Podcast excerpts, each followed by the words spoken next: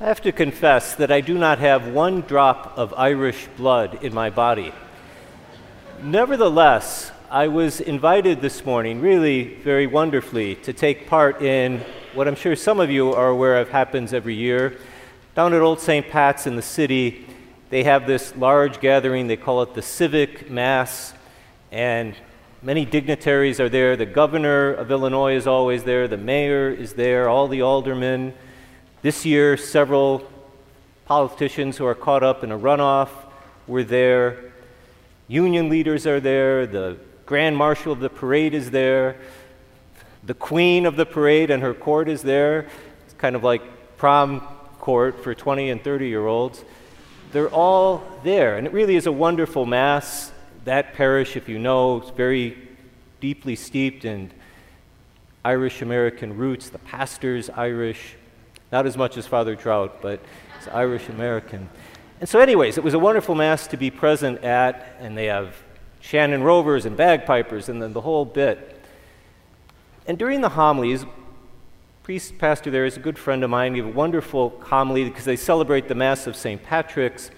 And he was just going on about how the Irish are people of indomitable hope, and he talked about all the different hardships that they faced immigrants and coming over here, and St. Patrick himself, and he was enslaved. You might know the story, and then actually went back to Ireland to evangelize the people.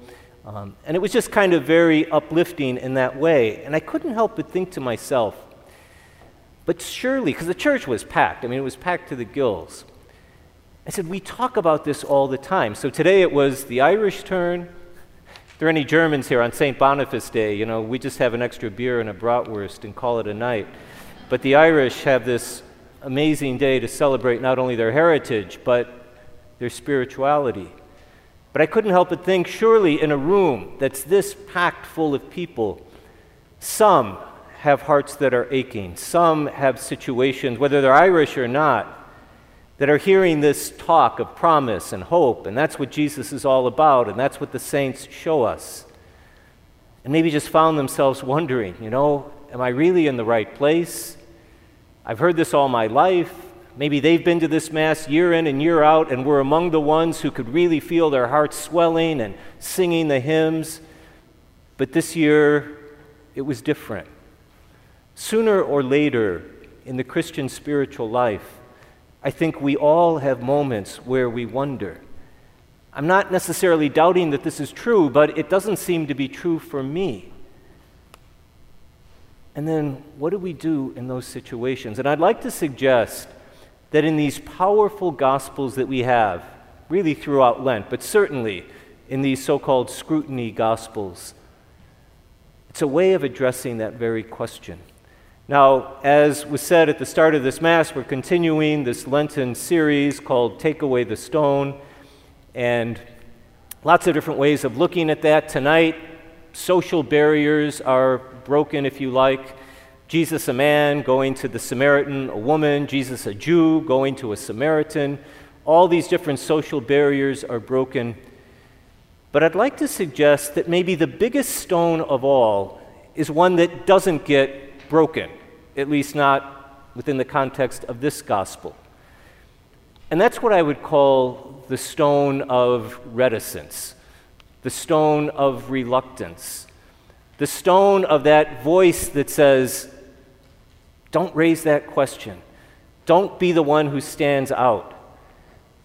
Just don't even bother, either because you don't want to make a show of it or you don't want to embarrass yourself, or I think much more often, why bother asking? You know, there's not going to be any answer. It's the stone, I think, that maybe some of those folks this morning were feeling, and I'll bet the majority of us, at least I'll put myself in that group, have felt ourselves at times. Is this really is this really the message of hope? Is this really the message of joy? And we've all had times in our lives, lots of times, where we'd easily say that. This is wonderful. God is good. I'm so blessed. Theologically, we know we didn't just catch God on a good day. God's not taking the day off when we're in the midst of confusion or anxiety or worry or doubt. But how do you make it all sort out? And all that I'm saying is One of the biggest stones in the Christian spiritual life is the stone that says, don't bother. Don't raise it, don't question, or if you do, be relatively private about it. And the reason I'm saying that comes up, I think, in this gospel is because while we rightly focus on the fact that, wow, Jesus, this Jewish man talking to the Samaritan woman, and all these social taboos are overcome, but what is it about the disciples? All right, the Samaritan woman is just encountering Jesus for the very first time. The disciples have been with this guy for quite a while. They've lived with him, they've eaten with him, they've heard him preaching, they've seen him do miracles. And yet, what are we told? They go off to get some food. So, Jesus by himself, he has his exchange with the Samaritan woman. And then, when they come back, you know, and I'll just read it for you because it's there.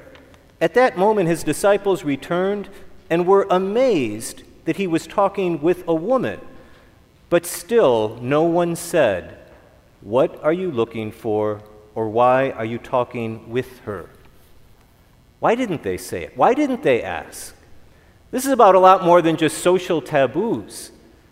This is the water that gives life. This is the food that never runs out. And this is my point. Why don't they ask? Why don't they pose the question? What are they afraid of?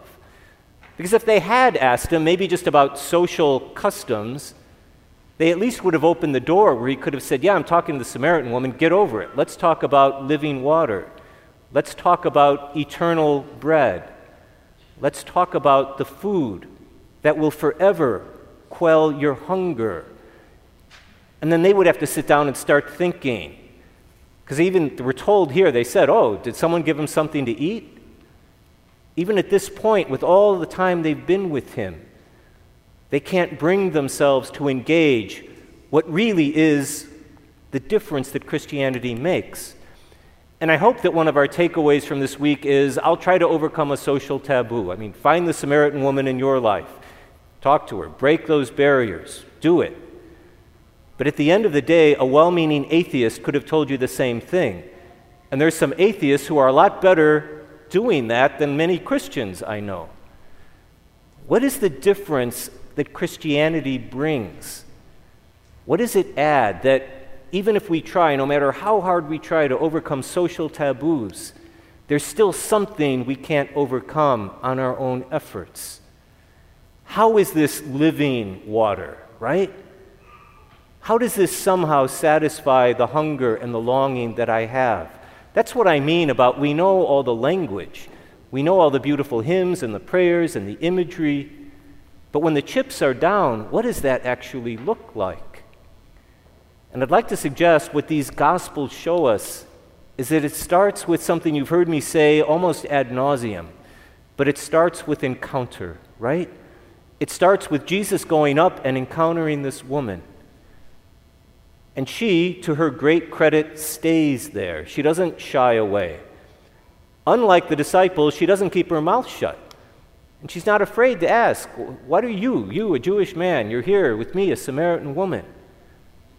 Think of the shoulders she's standing on. Mary at the Annunciation. How can this be? For I have not known man. So many of the Psalms. Really, God? Is this what you're up to? But the disciples themselves, can't bring themselves to voice these deep questions in their hearts. So, what is it that allows the difference that Christianity makes to erupt into the everydayness of our lives? It is encountering Christ.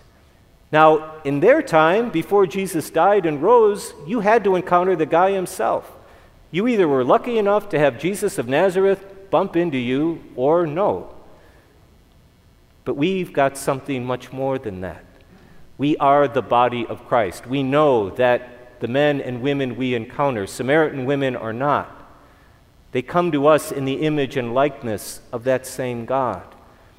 And so when we say hello to the stranger, when we share our food, yes, that's a wonderful humanitarian act, and we should all do it a thousand times more than we do. But when we do that, we literally are tapping into that infinite depth of mystery that all the prayers and hymns talk about. And so it's not just a question of encountering, but doing it with intentionality. And so, what I would invite us maybe as a little spiritual exercise as we move into this third week of Lent is definitely, and, and there's some uh, homily quotes that I think were sent out on the website or something. They say, you know, find somebody to talk to, look for ways you can overcome barriers. But if we don't do that with the sense of, am I really believing I'm eyeball to eyeball with living water and food that never runs out, then all I'm really doing, only in quotes because it's really important, but all I'm really doing is trying to listen to what my mother probably taught me when I was a little kid be kind, be generous. But do I really think that in that outreach, somehow I'm opening my heart up to receiving even more than what that other person can give me in their own humanity? What if they give me a dirty look and say, take a hike? I've still opened my heart up to receive something that doesn't come from human beings. And that's either true or it's not. But we wouldn't be here after 2,000 years, I think, if it weren't true. But we've got to somehow be cognizant of the fact that we're accessing it. And so, what I would say, if I could somehow identify who in that packed church this morning down in the South Loop was feeling like, man, all the joy, the bagpipes, everything, it's just ringing hollow for me today. If I could say anything to them, the first thing I would say is, I just want to shut up and listen. I just want to invite you to say what's in your heart with brutal honesty. And if it isn't joyful bagpipes but some mournful dirge, then let it out. Because if I listen to you, honestly disclose that with the question of where is God in this and how is God present, then what that person is doing is standing right in the shoes of the Samaritan woman who are you? What's this about? I want what you say you have. Put up or shut up. And she's not standing in the shoes of the disciples who were afraid to ask a question. She's not standing in the shoes of the disciples who couldn't get beyond the water, bread, stuff that you actually eat, what they went into the village to get, who couldn't imagine how is there something here that transcends those basic needs. Those aren't easy shoes to stand in, those of the Samaritan woman, but that's the invitation for all of us. So definitely look for that person in your life this week. They may be sitting next to you right now. You may have been married to them for decades. You may have raised them from the moment of their conception. You may not meet them until Tuesday afternoon at 2:30. But when that moment comes, simply realize that in the can you give me a drink? in that simple phrase of everyday life. It's just the bare surface of something that is infinitely deeper. But we have to be intentional about it.